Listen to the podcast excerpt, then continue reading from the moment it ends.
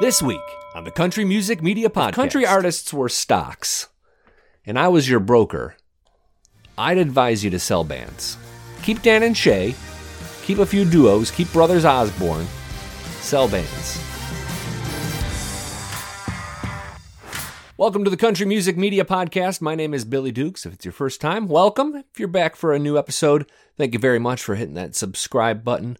A reminder to rate and review the show as well, especially if you're on Apple Podcasts. It really helps. Find me on Twitter at Billy Dukes. You can also email me at billydukes at gmail.com.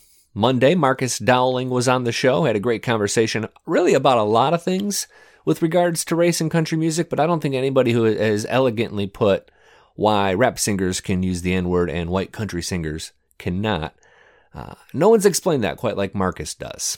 And he also kind of gets into the music of it all and a lot of the appropriation that's been happening there, really, really for decades.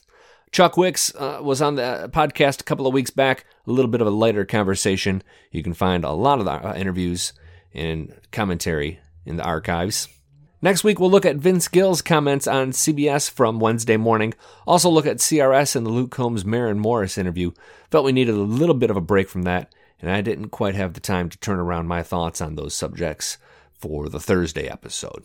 Hey, I want to give a big shout out to friend of the show, Kelly Sutton. She's got a new gig, a new weekend syndicated radio show called Y'all Access. That's part of the Silverfish Media Group. Uh, Big D and Bubba is part of that group, as well as Honky Tonkin with Tracy Lawrence. She joins a really nice team, and she's going to be on there all the country, all across the country. And she tells me that connected with Kelly, her YouTube series will remain in place, and she'll keep cranking those episodes out as well. It was a good music week. Carly Pearce has an EP coming out on Friday that's gosh, I hate to say it's good because the subject material is so sad. I mean, it's about, of course, the death of her producer and her divorce, but it is. It's good. They're well written songs. It's personal. It's deep. I'm a big fan of the Lainey Wilson album that drops on Friday. Saying What I'm Thinking is the name of it. And man, she just has a lot of personality, a great unique voice, and the songwriting and production on this thing is really sharp. Jay Joyce produces this thing and it's got some rock edges, a little bit of blues. I mean, it's a Jay Joyce project. He, he does Little Big Town and Miranda Lambert and Brothers Osborne, and you hear hints of all of that on Lainey's new album. This is really, I mean, this might end up being my favorite debut album of 2021, and that drops on Friday. I'm going to start by making a bold prediction that just one band who is active today will be inducted into the Country Music Hall of Fame. In fact, I'll go as far as to say in the next 10 years, no band that starts will ever get enshrined in the Country Music Hall of Fame. There'll be some that have some success here and there, but I think sustained success is really going to be hard to come by for bands. And, and not duos, I mean groups here with three or more members. So currently, active bands include Zac Brown Band, Old Dominion, Lady A, The Chicks, Rascal Flatts, Parmalee, LANCO. I, guess the Oak Ridge Boys in Alabama's too, but they're already in the uh, Country Music Hall of Fame, so they don't count for the sake of this conversation.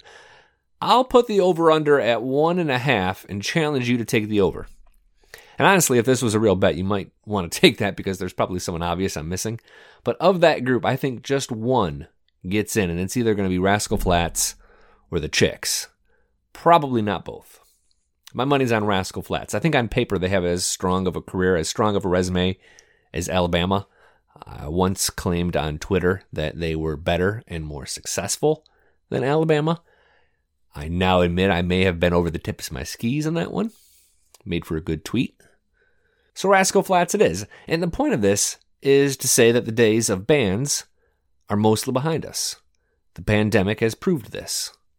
Look what has happened to multi person ensembles during the pandemic, and I'm going to include duos in here. Runaway June, one member quit the band. King Calaway, one member quit the band. Waterloo Revival, done. Dan and Shay, they disappeared for a few months before returning to social media to release I Should Probably Go to Bed last fall. Seriously, though, for about four or five months, I thought we needed to do a wellness check on those boys. Zac Brown Band. At the very start of this thing, it was Zac on Facebook telling us he had fired his whole crew. Lady A. They used to be Lady Antebellum. And I know that's not related to the pandemic, but I could make a case that all this extra time to evaluate our position with regards to race did not benefit them as they changed names. Uh, if they were trying to just sort of slide that release out there about becoming Lady A, this wasn't the time for it. Old Dominion. After six straight number one hits and seven of eight songs hitting number one to start their career, they peaked at number 28 and number 38 with their last two singles. That Some People Do and Never Be Sorry. Both solid songs. I don't think either one was a really big deviation from where they were headed or what they were about. Neither was offensive in any way. They were good. Maddie and Tae hit number one with what was my opinion the song of 2020 and Die From a Broken Heart. Then they promoted an album from separate houses. No one's really heard from them. It's been six months since that song hit number one. No follow up single. Florida Georgia Line. Did you know they released an album last week? Of the group of 2020 CMA Duo and Group of the Year nominees, Midland seems alright, although they really haven't had a radio single since July. Brothers Osborne, they're doing okay. They got a song called All Night that's inside the top 30. LANCO disappeared until recently. Cadillac 3, actually, they might be the most productive. They've dropped a new album, they've done a ton of streaming shows, they've kept pretty busy. I can't criticize any of these acts for a lack of success or productivity during the pandemic because pandemics are not a more the merrier situation. There's five guys in Old Dominion, meaning anytime they got to get together for a band rehearsal, it's potentially a super spreader event. So you see Maddie and Tae, they're being extra cautious. Dan and Shay is too. Charles from Lady A, he got the COVID.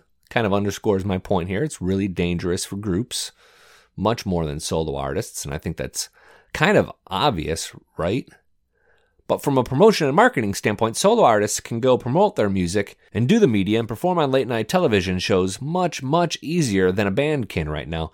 Bands can't get together to do a live streaming concert as their song is aiming for number one. Remember early on, Scotty McCreery, he did about a hundred of these to get his song to number one. Old Dominion can't do that. So all of this is really 2020, 2021 problems. And it's easy to say, okay, fine. Next year, though, is going to be different, so what's to stop a band from rolling? But as we get more and more into this fast moving digital arena, you kind of see how this sort of inability to quickly pivot touches other areas of an artist's career. I mean, just like something silly, like a, a TikTok thing. Uh, you got to get the whole band together. Everyone's got to agree on an idea, remember their lines, execute the idea. Oh, and there are some other bands we haven't heard from in a long while either. Good bands, bands that had hits and just sort of vanished. Uh, a Thousand Horses had a great song called Smoke. So far, they've been a bit of a one hit wonder. Eli Young Band had a really solid career. I don't know if it's fair to put them in this category, uh, but they kind of vanished. I think they're still signed to Big Machine. The last band, or duo even, to win Entertainer of the Year at either the ACM or the CMA Awards was Brooks and Dunn in like 2001. And before that, it was the Dixie Chicks. Before that, it was Alabama, and that's that's the list of ensembles who has won that award, the Entertainer of the Year award, in some 50 years now. But it's never been this long. I mean, we're going on 20 plus years now, and there's not really a good candidate for an, a, um, an ensemble Entertainer of the Year winner. Dan and Shay may be closest, but I still think they're a couple of years away. I think now, as we live in this age where there's so much more important than just the music, it's a lot harder to break through as a band as well. I mean, on social media, we follow our favorite artists to learn about who they are, see how we identify with them. That can't come through when there are three or, or five people gathered. Uh, you may be able to name the three members of Rascal Flatts, but can you tell me Naomi and Jennifer from Runaway June? Which one's which? Do you know? Uh, that's their struggle. They, and I'm talking here about groups in a general sense, are getting passed by by solo artists who aren't necessarily more personable, but they're more accessible on a personal level. And this isn't going to change. Uh, King Calaway had every advantage when they formed, but they couldn't sniff the top 40. Gone West, that's another one. They, they broke up last year. And they had a pop superstar, and from what I hear, a great album. They're just hard to follow. If country artists were stocks, and I was your broker, I'd advise you to sell bands. Keep Dan and Shay, keep a few duos, keep Brothers Osborne, sell bands. Even Little Big Town, who I love. They can't get a hold on radio success any longer. Even though their song Wine, Beer, and Whiskey, I mean, that thing's outselling and outstreaming most of the charts and struggling. I subtly brought up two things during this commentary that I'm going to dig into a, a, little bit more deeply in the near future. Uh, the first is Little Big Town's place in the pantheon of artists. Are Little Big Town Country Music Hall of Fame artists? I'd argue that they're Hall of Very Good. you know, I mean, the second cut, they're right there. Same with like Zac Brown Band, who I don't think has been good for long enough, eh, for as long as it takes. And then maybe on like the solo side, you'd have someone like Jake Owen. Although I think Jake has quite a bit more left in him. He could be putting out hits into his 50s, and then we'll talk about it. The second idea is an artist stock report. Who would you buy, sell, and hold right now in this climate? Would you buy Eric Church as a stock? That's a pricey stock. How about Morgan Wallen? Are you buying Morgan Wallen right now? Probably can get it pretty cheap. Might not be ever be worth a damn. By the numbers this week, a look at what's topping country starts, and we'll start with albums where Morgan Wallen continues to lead with Dangerous, the double album. Find Luke Combs right behind him. On the streaming side, it's still a lot of Morgan Wallen. He's at number one and two with Luke Combs better together. At number three, sales, it's Morgan's More Than My Hometown, followed by Dan and Shay, Glad You Exist. Most added this week is that same Dan and Shay song. Number one country airplay song is Luke Combs' Better Together. Luke's next single, by the way, according to friend of the show and chart expert Chris Owens, is Forever After All.